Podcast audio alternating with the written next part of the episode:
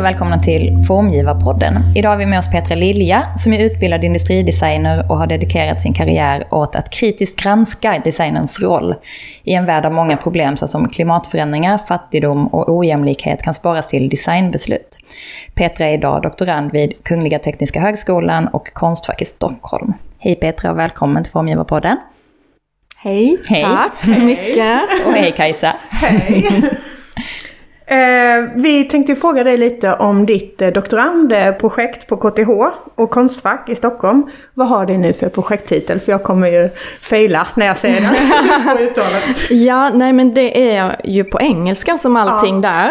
Och ehm, på engelska så är det Cultivating Caring Coexistence, Designing Anthropodecentric Futures. Ja, och vad betyder det? Och Ja. vad går projektet ut på?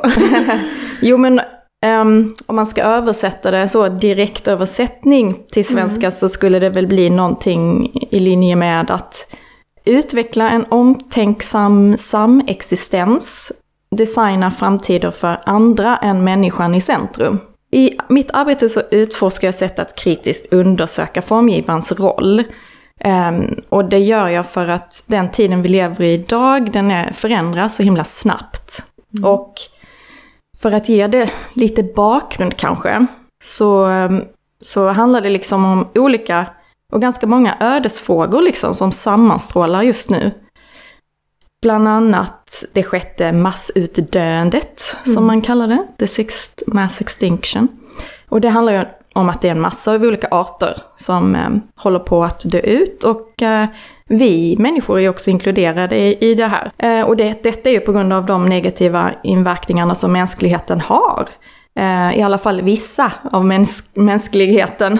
Jag vill inte eh, skuldbelägga alla. Inte alla, men... Inte alla, men. men, jaha. Jag har vissa hypoteser kring vilka man kan skylla på mer än andra. Men hur som helst, ehm, ehm, det handlar ju om att liksom den här negativa inverkan är ju på planetens olika system. Eh, och klimatförändringarna är ju såklart en del av det. Men ehm, samtidigt så har vi ju den här fjärde industriella revolutionen som ju är jättespännande på många sätt. Till exempel, alltså det handlar om automatiseringen av teknik ehm, och det digitala. Och där är ju artificiell intelligens till exempel jätteintressant och på utveckling och det går också väldigt, väldigt snabbt. Ehm, men där finns ju supermycket olika frågetecken när det gäller till exempel övervakning, avsaknad av politiska riktlinjer för hur data, big data så att säga, skaffas och, och vad det används till liksom. Ehm, så, ja, sen så är det ju liksom det kapitalistiska systemet som har blivit så himla avancerat att det kapital kapitaliseras på verkligen allting. Och även våra liv, alltså när jag nämnde big data, men, men vi kan också se hur den bioteknologiska utvecklingen också går framåt med en enorm fart. Eh, och där är ju utvecklingen av livet självt, alltså livssystem som numera är produkter liksom. Och där kan man ju se genmanipulation som ett eh, bra exempel. Får jag fråga en fråga där då? Eh, du tittar på det här samtidigt då och försöker, eh, vad är liksom... Vad är det du vill ha ut av att göra det? Eller vad tänker du att det ska vara till underlag för kanske?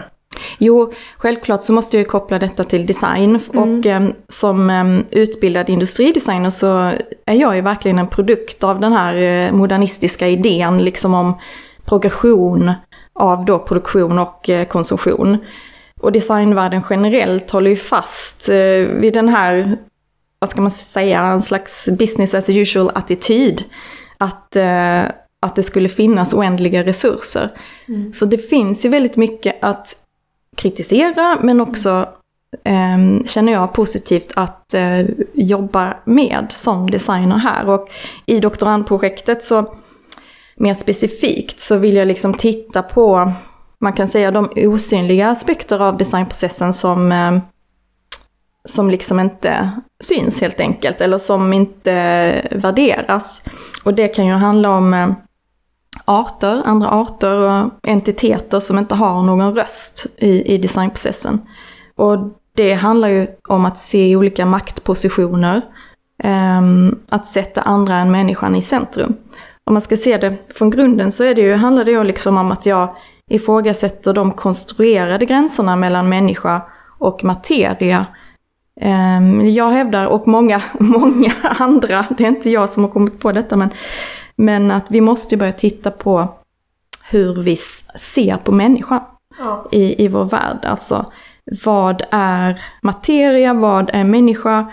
Eh, och materia, det är ju det som blir sen material för designen. Mm. Så kanske lite flummigt, men ni får fråga. Ja men gud, det känns som att man har väldigt många frågor men man har nästan inte smält informationen. ja, det, det, känns ju som att det är ett projekt som på många sätt också liksom har en, alltså att det är en etisk disk, diskurs. Alltså liksom, vad är okej? Okay? Alltså hur, hur ska man förhålla sig till, till människor och till världen och till alla andra arter? Och liksom, hur ska vi... Hur, hur ska vi låta bli att eh, sätta oss själva i första rummet hela tiden eftersom vi är så starka? Alltså det är ju någon slags med, det är ju... Ja, det stämmer helt säkert. Det är etiskt, eh, det är politiskt. Det är ju grundläggande filosofiskt. Eh, på ett sätt. Mm. Och um, jag har ju genom mina år kommit fram till att för mig handlar det liksom inte längre om att hitta vilket material som är bäst för miljön eller så. Utan att försöka förstå det här människocentrerade synsättet som vi alla naturligtvis liksom mm. har. Och jag menar, vi är människor. och, eh, men också försöka lyfta blicken och se liksom hur vi är små kuggar i ett hyperkapitalistiskt system som, som enligt mig aldrig kan bli hållbart. Mm. Och många förstår ju inte det, eller kanske väljer att inte förstå det, förstå de här sambanden liksom. För det ställer ju faktiskt allting på sin ända. Så att eh, det, är ju, det är ju jobbiga frågor också. Mm rent personligt. Um, och som designer så kan man ju, eller jag, eh, har ju många gånger ifrågasatt mig själv. Och tänkt att det bästa jag kan göra som designer är kanske att inte designa. Mm. mm. Har du, tänker du att du har slutat formge produkter för evigt? Eller är det, är det så att du tänker att du, att du skulle kunna formge, men göra det på ett bättre sätt eller utifrån liksom, eh, utifrån eh, en, med en större, en större, vad heter det, att se, se till liksom en större, eh, se en större bild i formgivningen som inte är utifrån människan eller hur, ja. hur ser du på, på ja, formgivarens roll? Det är en jättebra fråga. um, jag blev lite trött på formgivning alltså produktformgivning pratar jag om. Jag blev lite, lite utmattad liksom mm. och trött på det. Eh, av de här anledningarna, precis som jag varit inne på. För det här är ju inget nytt för mig. Jag har ju tänkt på de här sakerna ganska många år. Men eh, också verkligen valt att stanna kvar inom designen. För att eh, jag tycker det är viktigt att även om man tänker de här tankarna och ifrågasätter sig själv och sin disciplin liksom. Så har jag i alla fall valt att stanna kvar i den. För att det, jag är ju där av en anledning liksom. Eh, någon slags skill eller förmåga har man väl haft. Eh, och, som gör att man är här. Och kanske en stark drivkraft och passion som gör att det ja. går och en motor. Exakt. Och, och, och jag har ju då under många år för, ifrågasatt ja, rollen istället för att ifrågasätta förmågan, om ni förstår. Mm. Um, och det kan vara olika förmågor. Det kan ju vara, handla om, om man ska generalisera, att visualisera saker, att um, um, kommunicera också. Att formge, helt enkelt. Att sätta form på saker. Och därför stannar jag i det undersökandet. Och jag kan inte svara på vad jag kommer att göra eller inte göra. Nu är jag inne i en väldigt teoretisk fas. Men ehm, jag kommer absolut att jobba med design på ett eller annat sätt. parallellt med detta. Men ehm, jag kan inte exakt säga hur det kommer att ta sin form. Och det handlar ju också om att ehm, jag vill jag vill liksom behålla titeln designer även om jag kanske kommer göra någonting annat. För det kan, kan också vara design. Det är mer så jag menar att jag vill undersöka vad kan designers roll innebära i den här tiden för att svara mm. till den här tiden. När jag lyssnade på Karins fråga här så tänkte jag att men det du egentligen gör nu när du doktorerar, det skulle kunna vara en ny typ av tjänst som är formgivare. Alltså mm. att, och det är väl lite det, därför vi har den här podden, att man vill liksom... Vi formgivare har de här stora idéerna men det, vi kan aldrig liksom kommunicera att vi har väldigt lätt att ta till oss ganska mycket information och filtrera det för att kommunicera. Och de, det projekt, alltså resultatet kan se ut på väldigt olika sätt. Det kan vara i skrift, det kan vara i en form, det kan vara en utställning. Alltså, och där, Exakt. det är ganska viktigt att det öppnas upp. Mm. Ja, precis. Precis, och det, det gör det redan, tänker jag, på mm. vissa utbildningar och så. Men det handlar ju också om att samhället ska förstå ja. vad vi kan erbjuda som mm. designers. Ja, så... för vi måste ju överleva ekonomiskt Exakt. också. Alltså vi måste ju ha bröd på bordet mm. och vatten. Och Exakt. ja. Och nej, men jag har, jag har en väldigt positiv syn på, på framtiden, mm. skulle jag vilja säga, för formgivare. Just med de, ehm, de verktygen som vi besitter och kan använda oss av. Liksom. Mm. Mm. Ja, men det är så viktigt också, tänker jag. Alltså, um, I hela din praktik så har du ju har du som du sa liksom ifrågasatt, alltså satt, uh, viktiga frågor på bordet. Som, um, som jag tänker är så viktigt i, en, um, i hela design kontexten, att, det alltså att, de, att de frågorna ställs hela tiden. Att det, liksom, att det är också ett sätt att, att nå ut med frågor. Äh, det faktum att man, att man äh, liksom finns i en praktik, så som du gör. Äh, och nu då så redesignar du ju på ett sätt, eller jobbar med att redesigna designrollen som är ju superspännande och helt svindlande också. Tycker jag. Alltså det är fantastiskt eh, att tänka och hur, liksom, hur man kan göra på andra sätt. Mm. Men du eh, har ju varit eh, huvudlärare på Design plus Change-programmet på eh, Linnéuniversitetet mm. och nu så doktorerar du på Konstfack och KTH. Eh, så jag tänker att du har ju eh, liksom verkligen ehm, eh, liksom fingret med i nästa generation och kanske nästnästa generations eh, formgivare och har sett liksom vad många, många av de som kommer nu, vad de brinner för och vilka frågor de, de eh, arbetar med och så. Liksom, hur ser du, du säger att du ser positivt på designerns fram, framtida roll, men liksom, vad, vill du utveckla det lite mer? Vad, vad, vad, vad, utifrån det som du vet, hur, hur, vad, hur, vad tänker du att formgivningen är på väg?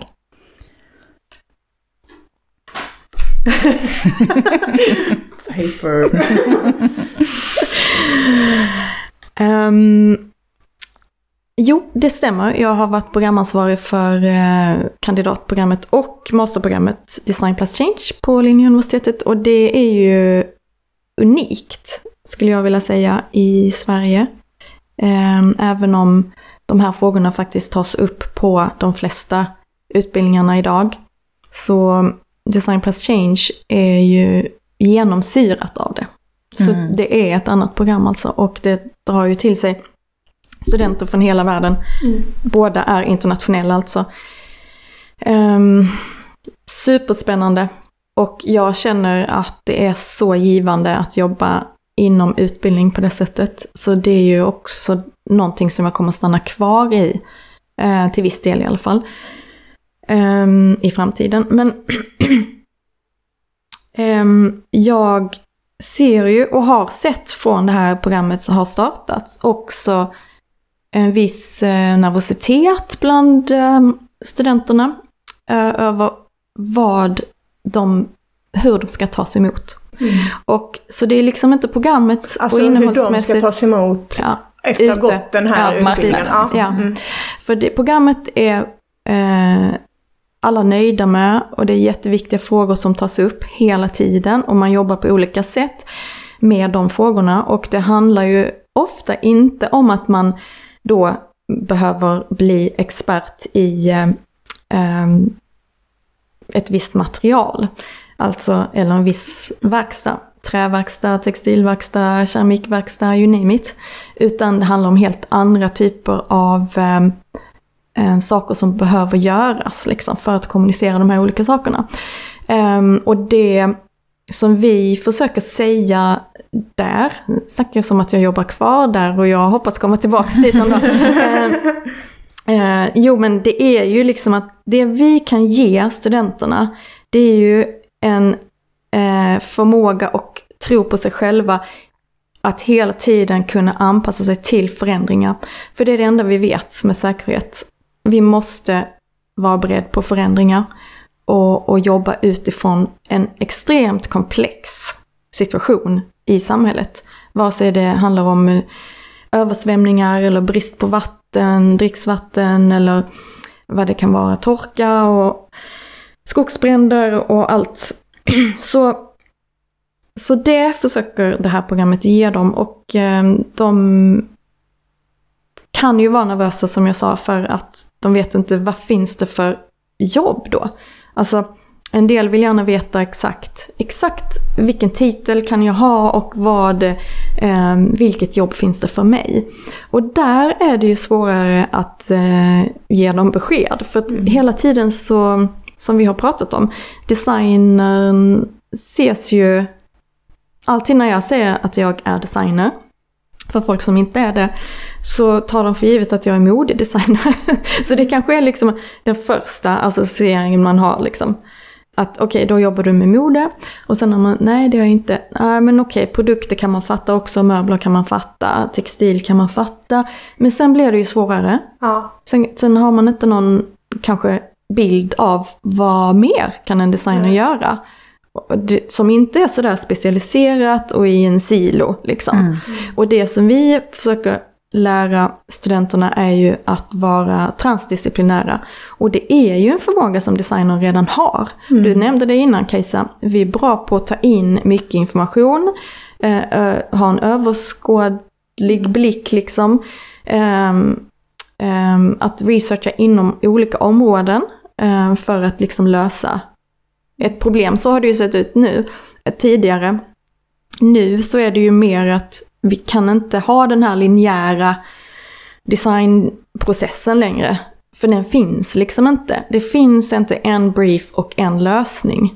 Utan det är open-ended, alltså vi vet inte var vi kommer att hamna eh, när vi har tagit oss an en problematik. Mm. Så det är mycket mer komplext. Och det handlar ju om att man ska kunna de här studenterna som kommer ut måste kunna kommunicera det också och sälja in sig ja. själva.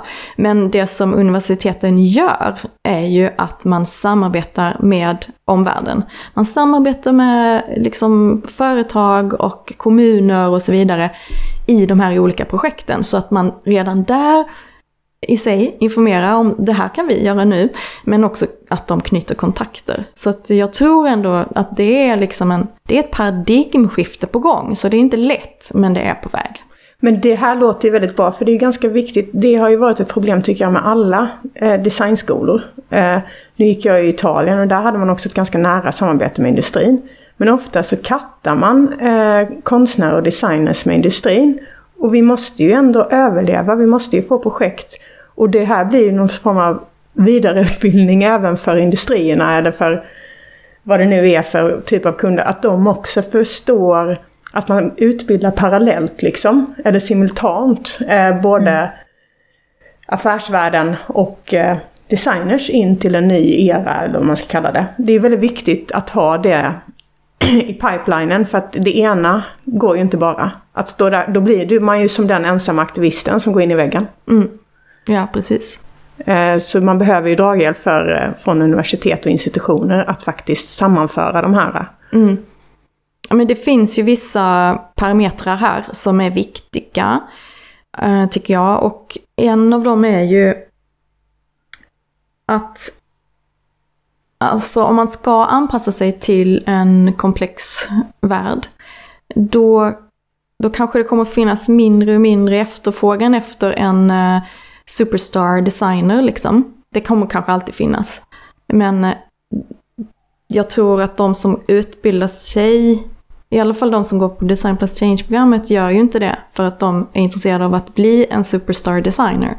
Utan de har ju en annan agenda eh, som är mycket mer, eh, vad ska man säga, modest. eh, inte så individualistisk. Eh, och där finns det ju mycket att göra liksom. Så att jag hoppas ju på att eh, samhället kommer förstå också de kommer ju behövas så småningom i alla fall. Eh, men det är liksom den ena, att, att designern som individualist och superstar kanske vi måste behöva tänka om. Liksom. Mm. Um, det finns mycket jobb som behöver göras och då, då tror jag ju mycket på um, kollektivet, att man jobbar ihop och att man, man försöker liksom också tillsammans eh, visa vad man kan göra. Och, och, den andra biten, det är ju liksom att vi måste tänka. Alltså inte bara göra. Mm. Och det handlar ju om ett kritiskt tänkande. Mm. Och det går ju ihop med teori. Mm. Och det är också en um, diskussion i Sverige idag, i hela världen faktiskt, när det gäller de kreativa utbildningarna och inte minst när det nu börjar komma doktorandtjänster, både inom konst och design. Liksom. Att här, den här balansen mellan teori och praktik. Och det är många som förespråkar att man inte ska blanda in teori i designutbildningarna. Men eh, jag gör det, eh, verkligen. Eh, jag är jätte... Jag tycker det. Ja, men på designerns villkor på ett sätt. För att jag förstår att alla, kan, alla är inte läshuvuden och så vidare. Ja men precis, att man kanske dras till detta för att man är stark i ett annat språk Exakt. som är formspråket. Mm. Och, men man, man, man kan förvalta det andra språket i sitt formspråk på något vis. Mm. Så känner jag lite att jag är så himla stark där då för att då jag är kanske inte den bästa i ord, det är därför det är väldigt komiskt, komiskt att vi har... Men jag är ganska dålig på, alltså på riktigt, med vokabulär och sådär. Men att jag vet min kombination är ganska liksom, där har jag min begåvning. Ja, jag, eh. jag känner igen mig i det. Så att jag ska inte sitta här och liksom tro att jag är en, eller ni ska inte tro att jag är någon liksom, något läshuvud teoretiker. Men jag har också gått den här vägen av en anledning. Mm. Um, men, men jag tror att utmaningen, och det handlar ju om uh, utbildningsorganisationen också, det handlar ju om att hur kan vi ge den här kunskapen, den teoretiska kunskapen som är superviktigt för att dels att utveckla ett kritiskt tänkande eh, och att få den här överblicken, helhetsperspektivet som jag var inne på i början. Att liksom förstå vår roll i, i de här olika systemen som vi är mitt i. Liksom. Mm. Och där tror jag designutbildningarna har en utmaning i att göra det på det sättet som designers är mottagliga för. Utan att det blir en teoretisk utbildning. För det, det, det är inte det jag menar och det, det, tycker jag absolut inte det ska bli. Vi måste jobba med, med det vi är bra på. Och det är ofta med händerna. um, men det finns ju andra sätt att ta till sig en massa kunskap idag. Alltså med rörlig bild och, alltså det finns ju så mycket olika medier. Eh, poddar inte minst. Här lär jag mig jättemycket från. Nej, men jag vill bara säga en sak där. Det kanske egentligen är lite djupare. Det kanske egentligen handlar om det här med intelligens och hur världen ser på eh, en intelligent människa. Alltså mm. att du är smart. Det handlar om att du är duktig på matte. Mm. Eller på kemi eller fysik. Mm. Sen kommer humanoria liksom. Och sist kommer då eh, musik, design, konst, teater. Alltså det, men det, den intelligens, man måste förstå att vi har kapaciteten att ta in väldigt mycket kunskap och det är något unikt för alla som jobbar med kultur tror jag. Men vi, vi uttrycker det starkt på ett annat sätt och att man inte får dribbla bort eller förminska människor som har en annan typ av intelligens men som inte riktigt värdesätts i... Nej, jag håller med. Nej, det är så viktigt. Men jag måste säga, för jag tycker liksom teori, alltså eh, jag gick ju i Köpenhamn också.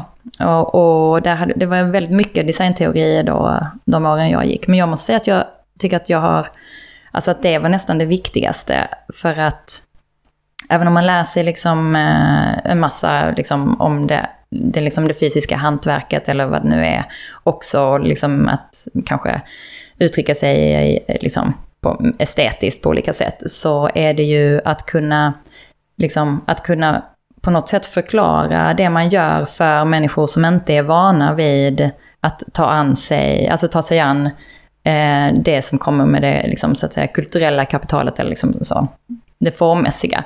Att det är ju en, en av de styrkorna som vi har. Och det är också det som gör, tänker jag, att man som formgivare kan ha flera tankar i huvudet samtidigt. Att, att man, kan, man kan ha en eh, fundering kring hur eh, liksom en produkts eh, kretslopp ser ut, men det är en tvål. Alltså att det är, där, det är ju där eh, den, den stora styrkan ligger. Eller generaliteten ligger väl i det. Ja, precis, att liksom ju... kunna få ut det så att, det, man, så att andra människor förstår det på ett liksom förenklat sätt. Men som har ett djup.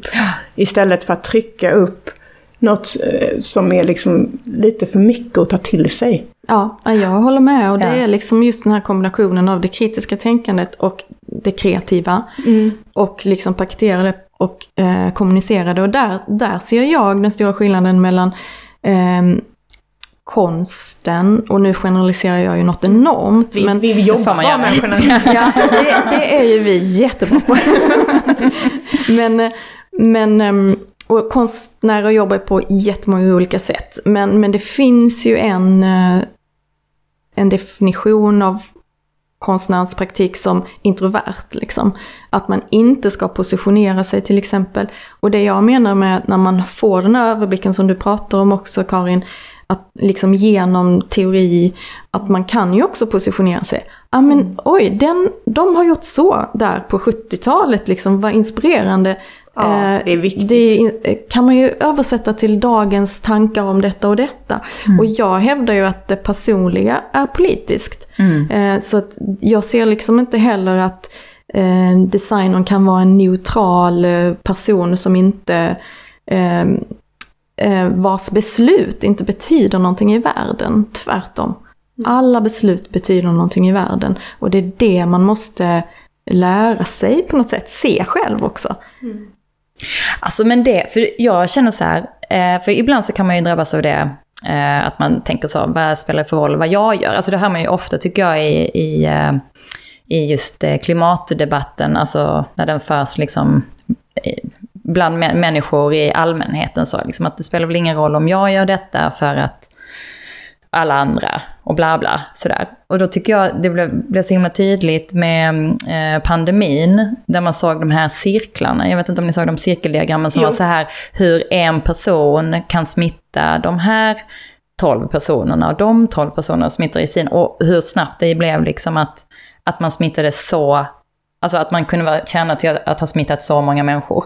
Och på samma sätt så tänker jag, för de de diagrammen kan man ju på samma sätt sätta på åsikter, tänker jag. Eller liksom på hur man handlar. Alltså att någonstans... Men eh, om man tar liksom ett enkelt exempel som att, liksom, att inte flyga. Men om jag väljer att inte flyga och jag kommunicerar det till 12 personer som alla då ifrågasätter sin rätt att flyga och kanske då i sin... Alltså på samma sätt så kan man ju smitta med alla sina, alla sina val som man gör. Och då blir det ju plötsligt eh, jättetydligt att eh, det finns en anledning till att var och en ska, ska försöka liksom göra rätt val utifrån vad man, vad man ja. tycker. Eh, som jag tyckte var så här, ja men det var, det var så tydligt, jag, inte sett, jag hade inte sett den bilden förut, men det blev så tydligt hur, man kan, hur man kan bete sig. Liksom. Eller vad man kan ha för, att man kan förändra världen bara genom att, att liksom personligen agera på ett visst sätt. Precis, och den, just eh, designerns roll där att, att visualisera det mm. på ett förståeligt sätt i, med alla de här olika faktorna som strömmar in med covid liksom, under tiden vi lär oss om det. Mm. Det var ett jättebra exempel. Mm. Har du någonting som, något drömprojekt? Alltså finns det någonting som är som ligger liksom längre fram som du tänker så, ah, det här, eh, det här skulle jag vilja sätta tänderna i? Eller, eller är det det du håller på med nu? Eh, ja, men det är det nog faktiskt. För att jag, jag känner mig så lyckligt lottad att få doktorera. det passar mig jättebra. Ehm, jag har jobbat, som sagt, med de här frågorna på olika sätt under så många år. Liksom. Det har varit en resa som har tagit mig från liksom, ja men, vad som kanske kan definieras som kritisk design till liksom, ja men, miljövänliga material och återvinningsprodukter eller, eller att återvinna material och så vidare och så vidare. Och så vidare liksom. Men ändå liksom landat i den här mer filosofiska frågan liksom om ja, men vad, hur ska vi se på människan liksom? Och vad betyder det för, för designen i samhället idag? Så, så bara att få den tiden att fördjupa mig i det här, eh, det är så lyxigt. Jag känner mig så privilegierad och lycklig över att jag kan göra det. Um, så det är, samtidigt är det ju ett jättestort projekt som är en väldigt stor utmaning. Vi mm. pratade om den här utmaningen med teori och sådär när vi kommer från en praktisk bakgrund. En jätteutmaning. Mm. Um, som tur var så gillar jag utmaningar. alltså, det, Men det är väl också någon sån gemensam nämnare för de Kasta flesta formgivningar. Ja. ja, nej, så jag vet ju inte riktigt var detta landar, eh, det här projektet. Det ska vara färdigt om några år. Um, vad det kommer att innebära vet jag inte. Och det är ju också nervöst.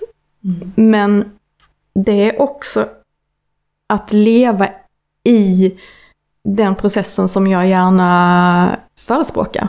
Mm. Alltså det här icke-linjära, eh, att vi inte ser designern som en, enbart en problemlösare, eh, för problemen är så mångfacetterade idag. Vi kan inte veta var vi hamnar i slutändan. Eh, det handlar mer om en slags upppackning av någonting liksom. Som det ena föder den andra frågan. Så att jag liksom kommer bara fram med fler och fler frågor egentligen. I det stadiet som jag är nu. Och det, att vara i det är ju både eh, lite jobbigt men också jätteinspirerande och kul. Jag känner att jag har inte varit så här inspirerad på, jag kan inte ens säga hur oh, länge sedan. Ja. Um, men det passar ju mig liksom. Mm. Det kanske inte passar alla designers men, men därför är ju detta mitt drömprojekt. Mm. Um, faktiskt. Men hur kan man ta del av det, din, eh, det som du uh, gör. gör eller kommer fram till eller inte kommer ja. fram till eller dina frågor eller så? Um, ja men som sagt, det är ju inte bara teori och skriveri och sådär utan det är också praktiska projekt uh, som kommer att poppa upp på olika sätt. Um, jag försöker uppdatera min hemsida så att man kan titta på vad jag håller på med där. Um, och sen har jag ju en forskningsprofil på Konstfacks hemsida också där man kan läsa mer om, om själva forskningsprojektet. Um, nu, det som är, händer just nu, nu vet jag inte när detta kommer sändas, men i september så kommer jag göra någonting som kallas Mineral Meditation Walk. Ja. Um, för Malmö stad i, i Limhamns kalkbrott. Uh, och jag kommer också göra en Mineral Meditation Walk i Danmark på ett ställe som heter Munkrupshus i september också. Uh, det gör jag tillsammans med en gammal uh, klasskompis faktiskt från Designskolan i Köpenhamn. Och här är ju mina forskningsfrågor just, vad kan vi hitta, kan vi se på material på ett annat sätt som designers? Kan vi liksom få en annan slags relation till materialen? Um, om vi försöker bryta ner de här gränserna människa-material. Eh, um, ehm, så det undersöker jag då mineraler just nu. Um, I Limhamn är det ju kalk då. Mm.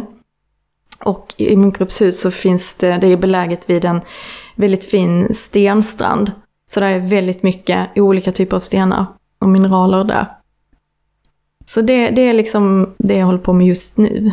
Sen eh, kommer det ge någonting annat som jag inte vet än vad det kommer att vara. Kanske en eh, Plants Meditation Walk. ja. Så himla spännande. Men hur är det, liksom, känner du att, eh, alltså den universitetsvärlden brukar ju tycka att det är okej med att man ställer en fråga och besvarar den med flera frågor. Men känner du att det finns något krav på det, att du ska liksom nå fram till, till någonting särskilt i slutet av doktorandperioden? Eller liksom hur, hur, öppet, hur öppet är processen i förhållande till din, eller i förhållande till din process? Liksom? Mm. Um, jag, det, jag vet ju att jag ska skriva en eh, monografi, heter det. Alltså en, en avhandling, som en bok. Mm. Som ju kanske är ganska tjock. Så det är väldigt mycket skrivande. Nej, det är ju, det är ju, det är ju så. Mm. Um, och um, man kan göra på olika sätt. Det andra sättet är att man skriver x antal artiklar som sen publiceras och blir granskade. Um, och publiceras på till exempel konferenser och sådär. Jag gör det också, men um, um, jag kommer skriva en monografi, ett sammanhängande liksom, text Mm. om det här. Och i det så kommer väl designprojekten som till exempel det här nu Mineral Meditation Walk, det, det gör jag ju jag har ju vissa hypoteser som jag sa, de här frågorna liksom. Men sen så får jag analysera det efteråt. Vad gav det och vad, vad ger det för ny fråga och kanske ett nytt projekt Mm. som är som ett undersökande projekt. Så, så det är liksom, det kommer väl vara en blandning mellan, eller det kommer väl ligga till grunden till det jag skriver om helt enkelt. Mm. Ehm, ja, jag vet inte om jag svarade på din fråga. Nej, men det känns Jo som att, då. jo, det gjorde du, absolut. Men det verkar som att du är ganska fri då i liksom att, Mm. att ehm, liksom, söka din väg framåt så som, så som du känner att det behövs. Liksom. Ja, Alltså- och jag, det kanske inte är så överallt. Nu har jag ju träffat en hel del akademiker från andra delar av världen, eh, olika kurser och så. Och det är ju, jag förstår hur bra jag har det Mm. eh, på Konstfack Stockholm. Jag har ju två fantastiska handledare eh, som kan ge mig supermycket input, som är intresserade av samma frågor. Eh, ja, det här liksom miljöfrågan om man ska förenkla det. Eh, feminism är också jätteviktigt för mig. Ehm, så, och de är väldigt, de tycker ju att också att processen ska vara öppen. De hade blivit, eh, tror jag, lite bekymrade om, om jag hade vetat exakt Vart du skulle vad jag skulle göra varenda steg framöver. Så, ja, jag, jag känner mig verkligen att jag har deras stöd i den här eh, eh, lite, ja, vad ska man säga, mässiga formen processen. kanske. Mm. Mm. Ja. ja, men Petra, Ja. nu är man ju fullproppad med så här bara, Nu måste man hem och tänka. Ja, då måste man hinna tänka. Ja. Ja, men så roligt att eh, du vill vara med.